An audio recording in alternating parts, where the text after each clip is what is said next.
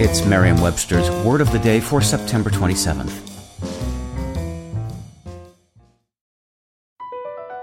Across America, BP supports more than 275,000 jobs to keep energy flowing.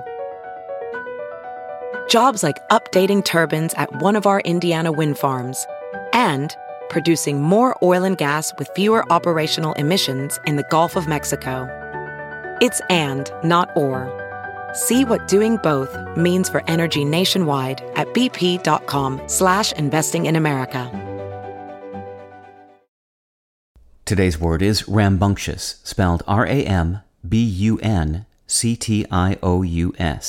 Rambunctious is an adjective that means marked by uncontrollable exuberance, unruly.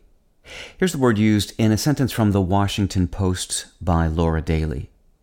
To calculate your pool's optimum size and depth, think about who will be using it. Will it be holding adults lounging while sipping Mai Tais, or your child's rambunctious soccer team? If kids will be using the pool, how old and tall are they? The word rambunctious first appeared in print in the early half of the 19th century, at a time when the fast growing United States was forging its identity and indulging in a fashion for colorful new coinages suggestive of the young nation's optimism and exuberance. Rip roaring, scalawag, scrumptious, hornswoggle, and skedaddle are other examples of the lively language of that era.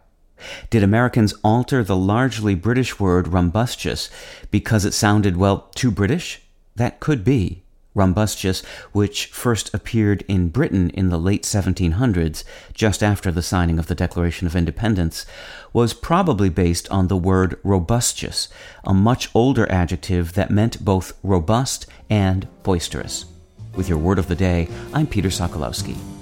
Visit Merriam-Webster.com today for definitions, wordplay, and trending word lookups.